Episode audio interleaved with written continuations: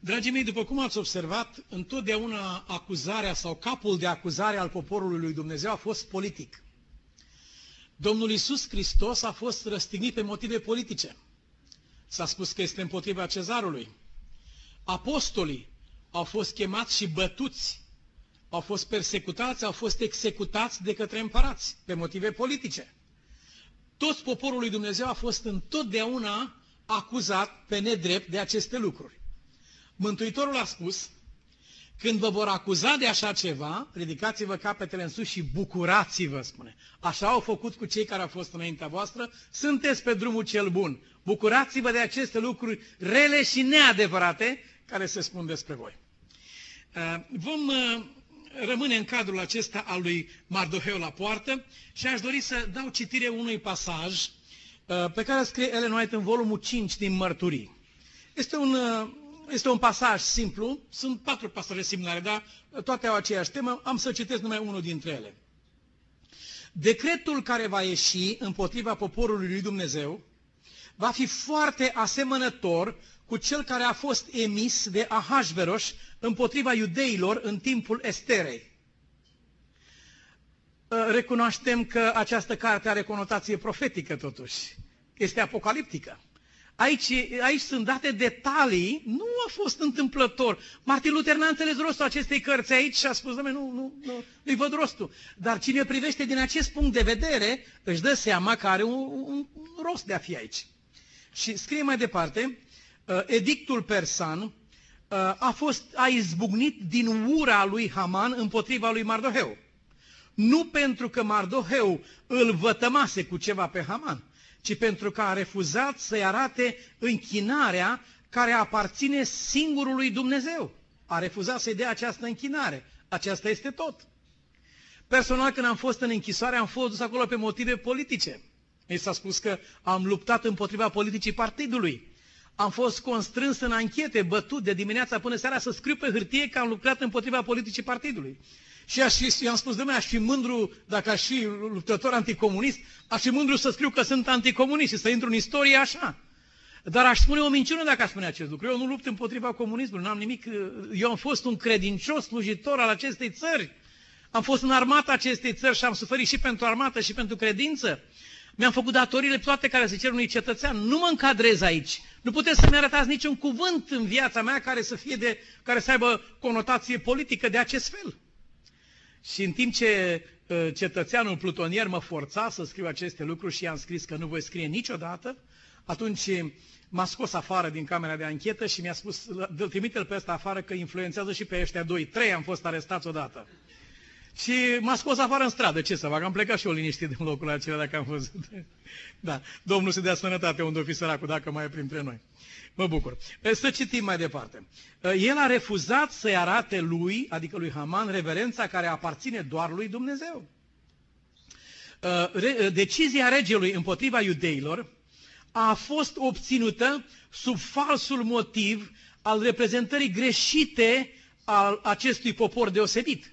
Acestea au fost motive false care au fost puse acolo, motive politice. Împărate, poporul acesta e împotriva ta. Aceste lucruri vor fi atașate poporului lui Dumnezeu. Când se vor întâmpla, capul sus și zâmbiți și spuneți, Doamne Iisuse, amin, corect a fost ce ai zis, așa a fost, amin, suntem pe drumul bun. Nu este așa că atunci când nu știi traseul sigur, dar știi anumite semne pe traseu, când vezi unul dintre ele, oh, gata, sunt pe drumul bun, te bucuri că ai văzut casa aceea sau copacul acela. Și recunoști semnele acestea și te încurajează că ești pe traseu. Scrie mai departe, Satana a instigat această schemă pentru a rade de pe fața pământului pe aceia care păstrau cunoștința adevăratului Dumnezeu. Dar comploturile lui au fost înfrânte de o contraputere care domnește între copiii oamenilor, între îngeri și care excelează în putere asupra celor care au fost însărcinate să protejeze poporul lui Dumnezeu și să răstoarne complotul adversarilor lor asupra capului lor. Orice persoană care stă într-un complot împotriva poporului lui Dumnezeu, într-o comisie, într-o instituție, fie ea guvernamentală, politică, militară, secretă, de orice natură ar fi, oricine stă într-o astfel de instituție și face planuri împotriva poporului lui Dumnezeu, să fie asigurat pe această cale că face planuri împotriva sângelui lui. Tot ce a programat împotriva poporului lui Dumnezeu îi va cădea drept în cap, în aceeași măsură în care a hotărât să lucreze și să lupte împotriva poporului lui Dumnezeu. Așa scrie Scriptura. Așa scrie. Dumnezeu va întoarce toate aceste lucruri pentru binele și mântuirea poporului lui Dumnezeu și va plăti celor ce au pus la cale aceste lucruri cu prețul cu care ei au vrut să plătească poporul lui Dumnezeu. Spuneți-mi, vă rog, de unde provine expresia aceasta ochi pentru ochi, dinte pentru dinte? Cine poate să-mi spună? Da, din Vechiul Testament. În ce context? Contextul e simplu. Era contextul martorului mincinos. Și acolo spune așa că martorul mincinos va reuși să convingă pe judecător că trebuie să scoată ochiul omului acestuia și se va demonstra că acesta a fost un martor mincinos, atunci să-i scoți lui ochiul, scrie acolo. Să-i scoți ochi pentru ochi. Deci să-i faci lui tot ceea ce avea de gând să facă el aproape lui. Așa, despre aceasta este vorba. Luați-o pe fir și mereți în Vechiul Testament și veți găsi de unde vine ce scrie acolo.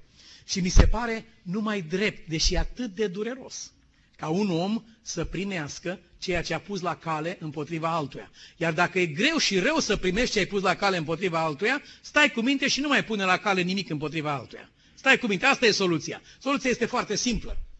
Dar aici scrie că puterile cerești sunt angajate în luptă să întoarcă asupra complotatorilor împotriva poporului lui Dumnezeu, să întoarcă peste capul lor ceea ce au plănuit ei împotriva poporului lui Dumnezeu. Și scrie mai departe, astăzi, lumea protestantă vede în micuța companie păzitoare a sabatului un Mardoheu la poartă. Nu pun semnul egal împotriva tuturor oamenilor. M-aș feri să fac așa ceva.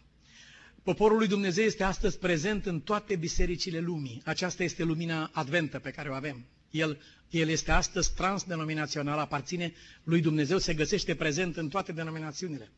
În mijlocul uriașei biserici catolice de aproape 1 miliard de oameni se găsesc unul dintre cei mai fini creștini. Acolo se găsesc oameni consacrați lui Dumnezeu. În toate bisericile care au crezuri de natură babilonică se găsesc oameni sinceri care din toată inima, cu toată curăția, urmează lumina pe care o au astăzi. Ei sunt declarați și considerați poporul lui Dumnezeu. Dar în același timp, tot acolo, se găsește o sămânță de oameni care vede în micuța companie păzitoare a sabatului un Mardoheu la poartă, pe cineva, un fel de spin în ochi care deranjează. Deranjează foarte mult.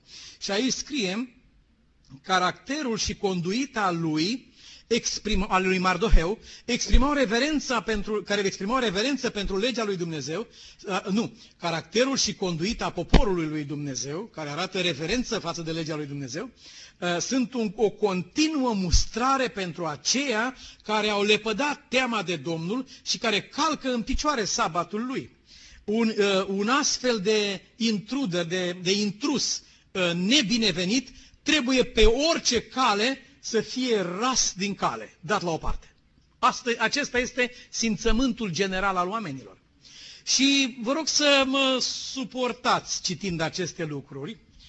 S-ar putea să vi se pară ciudate unora dintre dumneavoastră sau ascultătorilor noștri, dar în contextul în care discuția despre sabat și duminică va căpăta proporții naționale sau mondiale, atunci vom înțelege astfel de lucruri într-o lumină clară. Când toată lumea, aproape că toată lumea vorbește la unison, s-a găsit totuși o mână de oameni care ne deranjează. Nu?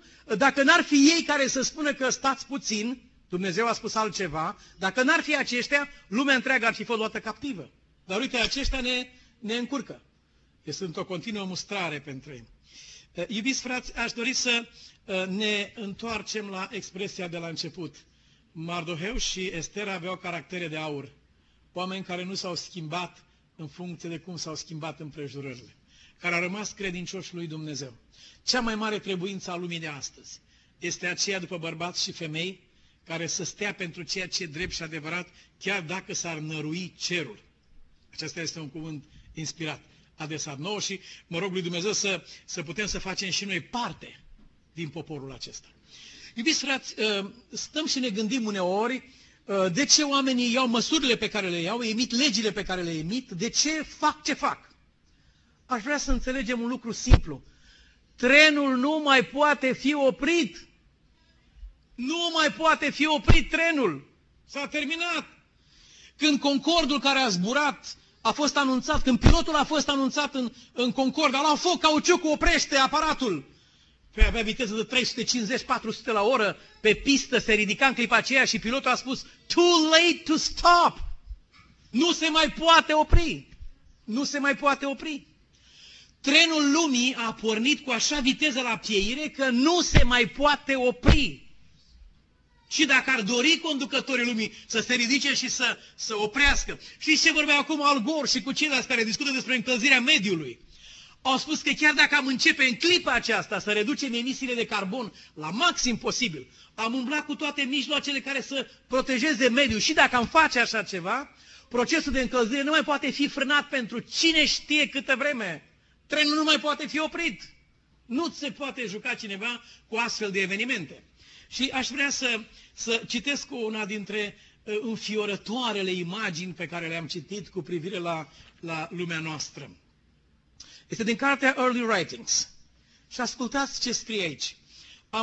Am văzut rapiditatea cu care înșelăciunea se răspândea peste pământ. Un tren cu vagoane mi-a fost arătat, mergând cu viteza fulgerului. Îngerul m-a îndemnat să mă uit cu atenție. Mi-am fixat ochii asupra trenului. Se părea că întreaga omenire era luată la bordul trenului. Că nu putea să fie nimeni care să fi rămas afară din trenul acesta care mergea cu viteza fulgerului. Și mi-a spus îngerul, ei se leagă pe ei înșiși în snopi, gata să fie arși. Mai departe, atunci mi-a arătat pe conducătorul trenului acestuia, care apărea ca o ființă foarte, foarte impresionantă și pentru care toți pasagerii aveau o reverență deosebită. Am fost perplexed, scrie aici. Cum să zic, am fost încurcată și am cerut îngerului care mă însoțea, l-am întrebat, cine era persoana aceasta care conducea trenul lumii cu viteza fulgerului? Și îngerul mi-a zis, este Satana. El este conducător sub forma unui înger de lumină. El a luat lumea captivă. Ei s-au predat pe ei unor puternice înșelăciuni ca să creadă o minciună și ca să fie condamnați. Acest agent care era cel mai înalt în ordin, în grad, lângă conducătorul acesta, este inginerul. N-am știut, odată la evangelizare ni s-a întâmplat tot felul de ciudățenii cu echipamentul de la, care trebuia să-l folosim în timpul evangelizării. Și cineva a zis, de ce s-o fi întâmplat treaba asta? Și eu zic, o fi domnul inginer, cine știe, zic. Dar n-am știut că aici chiar îl numește inginerul. Acum am găsit de une zi când am luat pasajul acesta. Zice, este inginerul care se ocupă de așa ceva. Așa că vedeți, când se întâmplă anumite încurcături, nu mai blamați copiii sau neveste sau bărbați. Inginerul face treaba aceasta.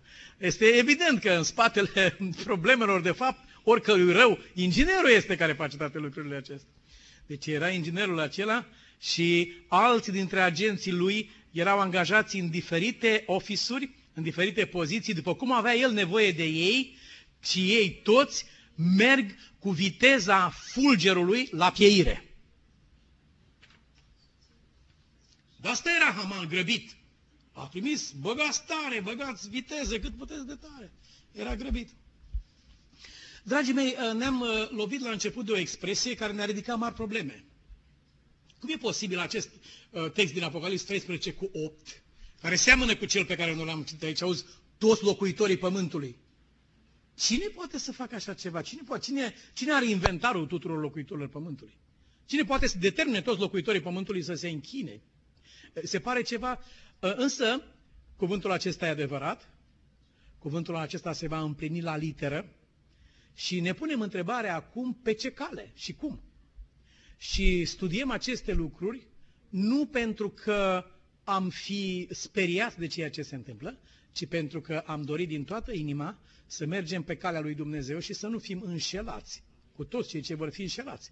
Pentru că puternice înșelăciuni sunt lansate în lume chiar astăzi, extrem de puternice înșelăciuni. Astăzi încă nu putem să ne ocupăm de ceea ce ține de pregătirea noastră spirituală ca răspuns la aceste planuri și la amenințare. Capitolul următor, când ne vom întâlni aici cu ajutorul Domnului, o să ne ocupăm de groaza și postul iudeilor, care arată pregătirea noastră în vederea evenimentelor acestora. Dar astăzi vom rămâne la aceste evenimente. Dragii mei, aș dori să trecem împreună prin câteva aspecte, prin câteva articole, sau mai bine zis paragrafe ale unor articole care au fost publicate recent.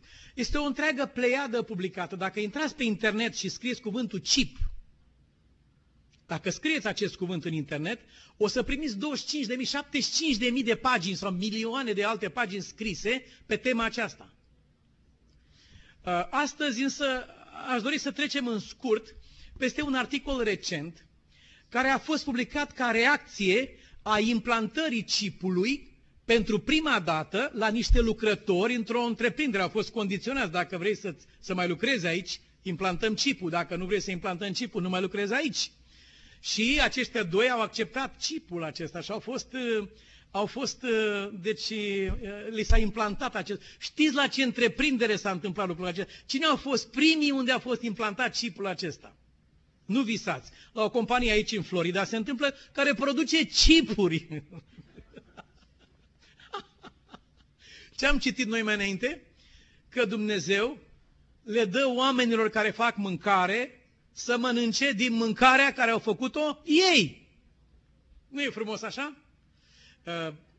În anumite cazuri în care atentatori pregăteau lucruri otrăvite pentru cineva, fie un pahar, fie o mâncare, și se știa acest lucru, se afla, atunci primul lucru pe care îl făcea împăratul respectiv sau persoana vizată era să invite cu grație pe cel care a pregătit cupa să servească, și servea acolo, nu aveai ce să faci.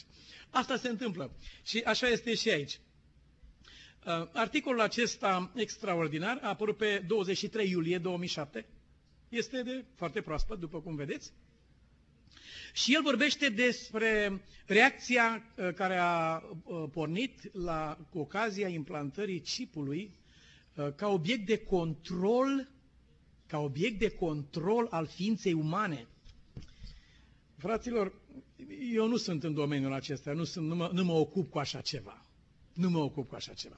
Nu vreau să înțeleagă cineva de aici că aș crede faptul că acest chip e semnul fiarei, cum au spus alții. Nu. Nu, semnul fiarei ține de credincioșie sau de necredincioșie. Dar că poate fi folosit ca un mijloc în această încleștare, vă asigur că da, se poate. Că Satana ar dori să controleze fiecare ființă umană, acest lucru sunt sigur. N-am niciun fel de îndoială. Și că va folosi orice fel de mijloc pentru control, de asemenea n-am niciun fel de îndoială. Urmăriți ce se întâmplă aici. Zice că această companie și website-ul ei, citywatcher.com, care produce echipament de surveillance, de supraveghere, ar vrea să vă spun că acesta a fost lucru care m-a făcut să vomit în Anglia. Am plecat cu silă și cu greață înapoi din Anglia, din această superbă țară frumoasă. Dar am plecat cu mare silă. Ești fotografiat de aproximativ 300 de ori pe zi în Anglia. Fiecare cetățean, domnule! Că te duci la WC, că te duci la chiuvetă, că te duci la spital, la bal te duci sau unde te duci, de 300 de ori pe zi aproximativ, un cetățean englez, un individ de pe stradă e fotografiat. Și săptămâna trecută am văzut o poză mai frumoasă, nefiind de ajuns camere pe toți stâlpii, pe toate magazinele, pe toate casele. Vor să mai introducă acum zeci, sute de mii de alte camere în Anglia. E împănată țara până în fibra ei de orice cameră, este țară polițistă aceasta. Vor să introducă nenumărate alte zeci de mii de camere acum în Anglia, peste tot. În afară de acest lucru, am mai văzut o poză frumoasă. Fiecare polițai din Anglia va purta acum la șăpcuță o cameră. Și nu mai discuți cu o persoană, discuți cu o cameră acum când vorbești. E camera cu el, este o cameră mobilă individul acela. Încotro se uită, se filmează tot timpul. Am fost aici în Statele Unite în anii 94 într-o delegație oficială cu generalul Kish. Și am vizitat penitenciare din America și am vizitat logistica în special și diversele aspecte, cum sunt tratați deținuții aici. Și când dânsul, într-o închisoare de maximă securitate cu condamnați la moarte, când dânsul a văzut în ce fel erau ținuți unii deținuți într-o secție unde aveau celula din bare, numai din bare, WC-ul făcut din bare, totul era numai din gratii, deci nu existau pereți, nu existau ușă, totul era din gratii, pe deasupra ta trecea gardianul care se plimba înainte și înapoi, când dânsul a văzut cum omul era totalmente descoperit, dezgolit total, nu putea, niciun fel de mișcare nu există să mai poată să facă, dânsul a spus clar în auzul meu, mi se pare cel mai crud mod de a tortura un om, să-i distrugi până acolo orice urmă de individualitate și de intimitate și de personalitate, să-l transformi într-un obiect descoperit pur și simplu. Omul acela e desființat. Și sigur că cei care erau acolo au dat niște explicații pentru ceea ce făceau, dar și ei știau că era adevărat ceea ce spunea generalul.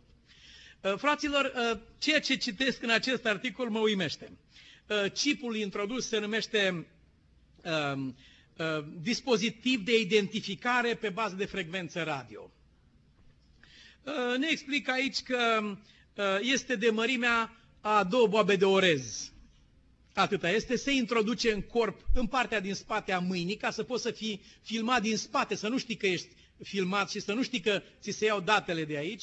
Are un singur număr în el cu 16 cifre, numărul e conectat la o centrală care spune totul, totului, tot despre tine și chipul acesta transmite la un centru de decodare tot ce vrei, orice cuvânt vorbești și prin anumite modificări de temperatura corpului sau de circulația sângelui poate să interpreteze gândurile pe care le ai. Da! Până acolo se merge. Și chipul, odată introdus, nu stă cu minte în corp. Se plimbă. Dacă vrei să-l mai scoți de acolo, unde o mai fi, nu se știe. A umblat, s-a dus, nu se știe unde a ajuns, nu se știe în ce țesuturi este înfășurat, dar continuă să transmită câtă vreme este omul viu și transmite și că a murit. A scăzut temperatura, spune acolo, gata, individul acesta a murit. Proiectează locația unde ești în orice moment. Arată clar unde ești, coordonatele sunt acolo. Și scrie autoarea acestui articol că cu această ocazie, zice, oamenii își vor pierde prețiosul anonimat. Știți că mulți au luptat împotriva anonimatului, să nu fie anonim, să fie... Dar cu această ocazie, oamenii își vor pierde anonimatul. Adică și vor dori mult să mai fie niște anonimi și nu vor mai fi niciodată. Este o mulțime de... Acum 30 de ani scrie articolul nostru, pentru prima dată aceste chipuri au fost puse, implantate la animale. În anul 1990, milioane de astfel de chipuri au fost implantate la vite, la pești și la diferite rase de cai. Microchipuri au fost fixate pe parbrizul mașinilor. De asemenea, au fost implantate în carduri pe care nu e nevoie să le atingi nicăieri, este acolo la el, și au fost implantate în cauciucuri la mașini, în cărți de la librărie, în pașapoarte și, fără să fie cunoscut consumatorilor, în multe produse care se găsesc la Walmart sau la Best Buy. Ele sunt implantate acolo. Cumperi ceva de la Walmart sau de la Best Buy sau de la alte magazine, cumperi ceva, l-aduci acasă și de fapt ce ai adus acasă? Ai adus și pui pe perete, să zicem că e pui un robiec frumos pe perete acolo, ai adus acasă nimic altceva decât o cameră de vedere care transmite tot ce e la tine în casă, tot ce se vorbește, tot ce se întâmplă acolo, transmite mai departe. Este acolo. Dacă îi întreb de ce au pus treaba asta, de ce am pus să nu se fure? Oh, păi și de ce nu și-a terminat efectul la ușă? Când am ieșit cu el dincolo de ușă să fi terminat. Nu. L-ai dus în bucătărie, l-ai pus acolo și el acolo face treabă. Lucrează cu credincioșie mare. Știți cum se numește purtătorul de cuvânt al webpage-ului acestuia? citywatcher.com. Știți cum se numește executivul? Are un nume foarte interesant. Îl cheamă Darks. Darks, adică întunecimi, întunericuri. Acesta este întunericul omenirii noastre. Este înspăimântător, spune Liz McIntyre, coautoarea cărții Spy Chips, cum marile corporații și guvernul plănuiește să urmărească pe mișcarea fiecărui individ. Și scrie aici, este înspăimântător faptul că un contractor al unui guvern care este specializat în a pune camere pentru observare pe străzile orașului, a fost cel dintâi din lume ca să încorporeze tehnologia în propriul lui loc de muncă. Acești oameni care au produs așa ceva au fost primii marcați cu așa ceva. Și va trebui să mă mișc repede pentru că sunt o mulțime de lucruri. Aș putea să vă trimit pe internet, dacă cineva dorește articolul acesta, vi-l pot trimite pe internet. Îl puteți găsi singur de altfel dacă doriți să-l căutați acolo. Ce aș vrea să spun este că Catherine Albrecht, cea care este avocata pentru apărarea libertății omului, spune în final, teama este că guvernul sau cel care te-a angajat îți va spune într-o zi, ori iei un chip, ori mor de foame. Din două una. Aici nu poți să lucrezi la întreprinderea asta decât dacă ai luat un chip. Și nicăieri nu o să se mai poată lucra, o să fie condițiile de așa fel. Nu cred că lumea are intențiile acestea, dar trenul ăsta odată pornit nu-l oprește nimeni, să știți. E un tren care e condus cu viteza fulgerului. Nu-l oprește nimeni. Și controlul asupra ființei umane este condiția ca Apocalips 13 să se poată împlini. Spune acolo, toți locuitorii Pământului se vor închina. Toți!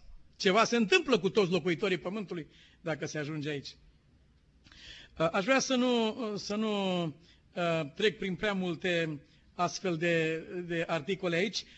Un domn evreu care este de la Centrul Medical Beth Israel Deaconess Medical Center în Boston, a cerut să-i fie implantat un chip din acesta și a zis el că în caz de accident sau de ceva să știe unde sunt sau cine sunt, în caz că nu știu eu să spun cine sunt. Dar prietenii lui, zice, este clar că a trăit și a observat că are și alte consecințe implantarea chipului acesta, în afară de medical. Prietenii mei mi-au spus că sunt însemnat pe viață și că mi-am pierdut anonimatul. Și ca să fiu cinstit, cred că au dreptate. Mi-am pierdut anonimatul, nu mai am nimic în care să... Diverse întrebări pe care le ridică consumatorii și le-au trimis acolo.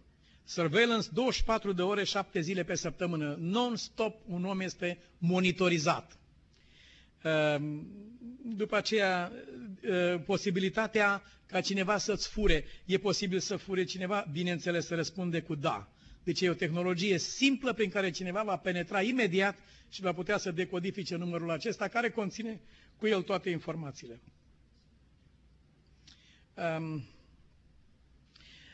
O altă companie, Very Cheap Corporation, care este, al cărui părinte este compania vânzătoare de chipuri de aici, din Florida, a vândut RadioTax pentru animale de mai mult de 10 ani, a vândut 7.000 de chipuri în lumea întreagă, dintre care 2.000 de chipuri au fost deja implantate în oameni. Știți, când microbii aceștia nu trebuie să fie mulți. Un microb din ăsta într-o comunitate, un singur microb. Dacă devine efectiv într-o persoană, a infectat întreaga comunitate, nu trebuie mult. Și ce se întâmplă aici, situația face să fie necesară și obligatorie starea aceasta de lucru. Nu se mai poate altfel. Oamenii își dă seama că este rău, dar nu se mai poate. Mașina lumii nu mai poate fi oprită. Competiția economică, situația va fi de așa natură că va deveni obligatorie treaba aceasta. Oamenii vor merge împotriva voinței lor. Sunt sigur că mulți de la bordul trenului acestuia care merge cu viteza fulgerului, condus de inginer, mulți de la bordul trenului acestuia ar vrea să coboare. Nu își dau seama că viteza asta este ceva infernal în care se merge. Dar nu mai este posibil, omenește vorbim. Doar Dumnezeu poate să facă lucrul acesta. De aproximativ 2 ani, compania aceasta a oferit spitalelor gratuit scanere, mai întâi scanere le-a dat care să poată intercepta chipurile, gratis au fost date, dar acceptarea a fost limitată. Multe spitale au zis nu, s-au dat înapoi oamenii, nu luăm așa ceva, n-au primit pe gratis. Potrivit companiei, 515 spitale au spus că vor lua parte în lucrarea aceasta, însă până acum numai 100 dintre ele au primit să fie echipate cu așa ceva. ceilalți oameni și-au dat seama că... da. Cineva își punea întrebarea de ce trebuie să am acest lucru sub piele când aș putea să-l țin în buzunar dacă m-ar interesa. Silverman, unul dintre conducători în direcția aceasta, spune că un chip implantat este garanția că va fi totdeauna cu tine, adică noi vrem să știm de tine zi și noapte, pe unde ești, ce vorbești, ce faci, ce simți și ce gândești chiar. Tot trebuie să știm acest lucru. Zice, nu va fi ca o brățară care poți să o iei oricând jos, ci, zice, microchipul, care poate fi scos din corp până la urmă, nu va fi scos ca o simplă țeapă care a intrat în corp. Nu. Zice, capsula poate să migreze în corp, în diferite părți, și se poate îngropa adânc în braț sau în țesuturi.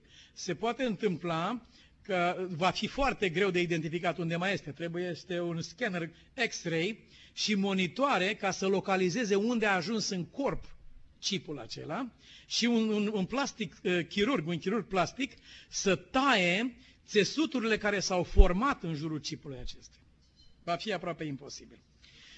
Sunt câteva lucruri care nu fac din ele vreo alarmă sau vreo sperietoare pentru cineva, dar vreau să vă spun că se mișcă ceva în jurul nostru. Simțiți că se mișcă ceva pe aici? Nu? Oamenii încearcă. Până unde le-a îngăduit Dumnezeu să meargă, nu știu.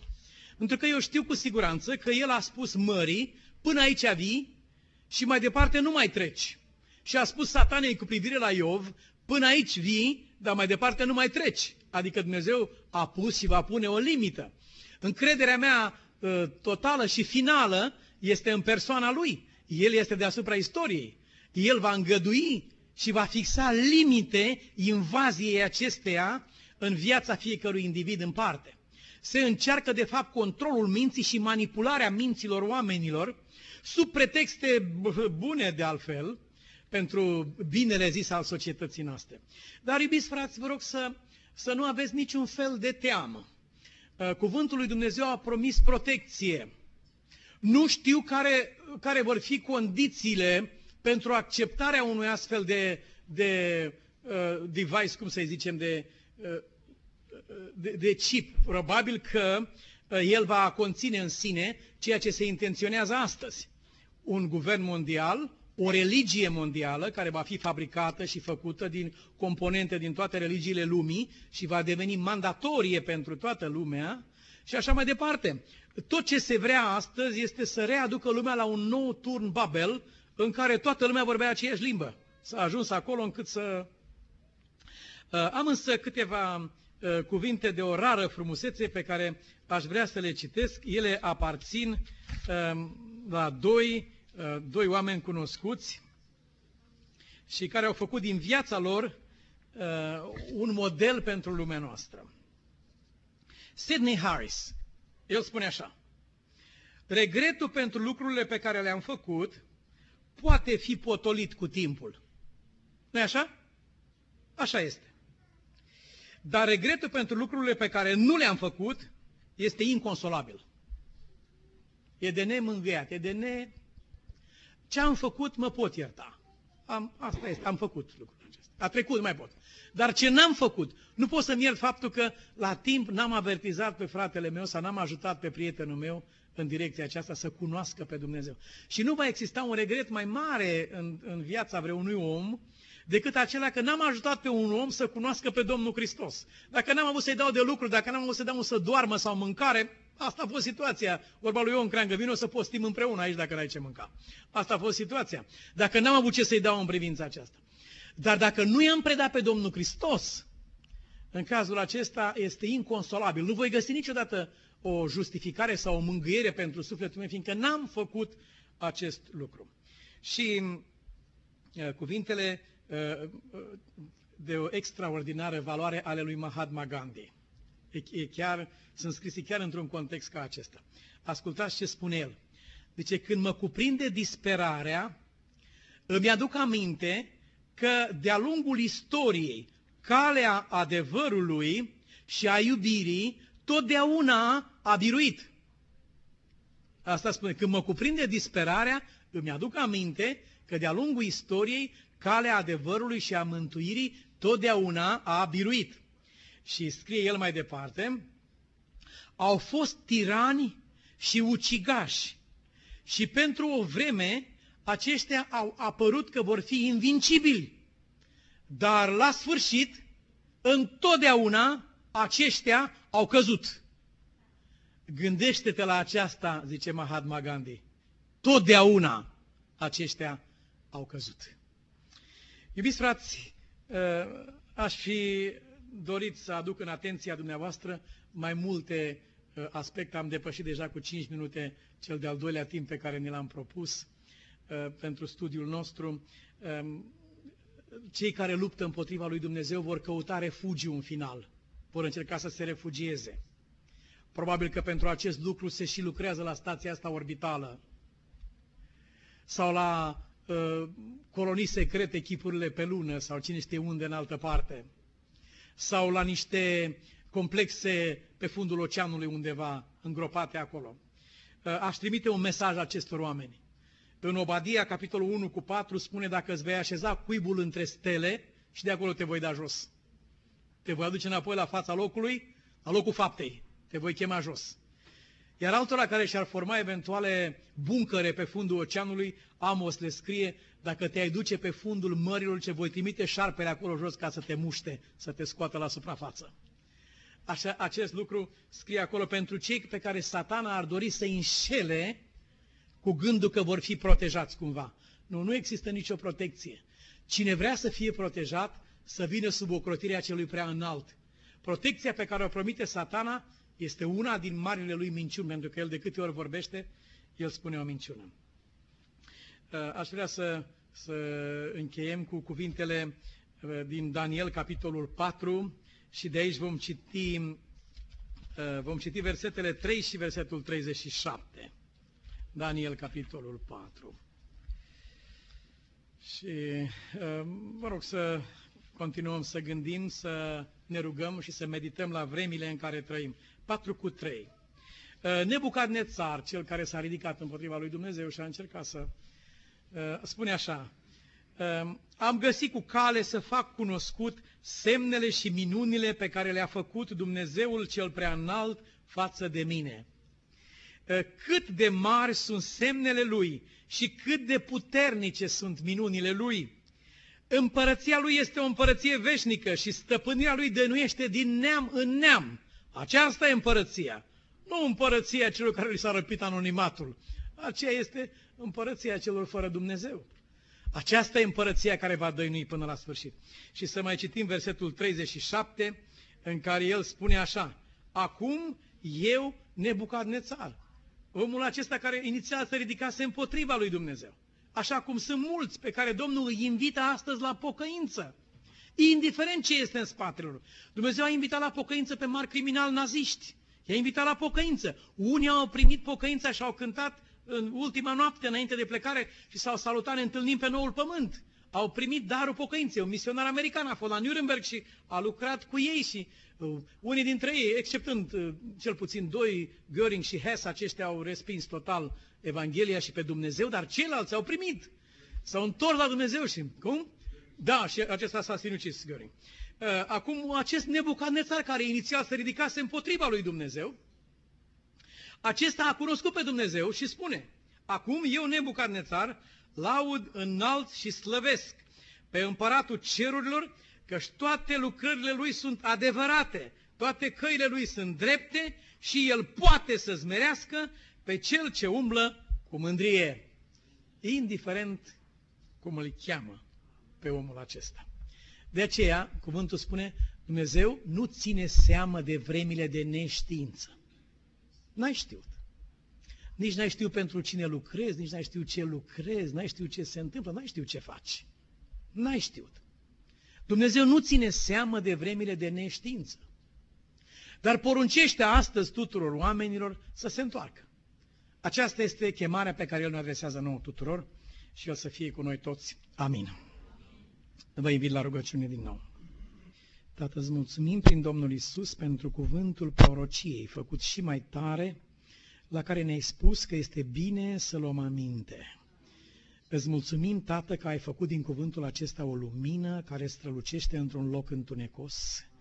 Te rugăm, Doamne, ca atunci când se vor împlini aceste lucruri care Tu le-ai spus în cuvântul Tău, să ne ajut să ridicăm capetele în sus și să ne bucurăm că se apropie izbăvirea noastră.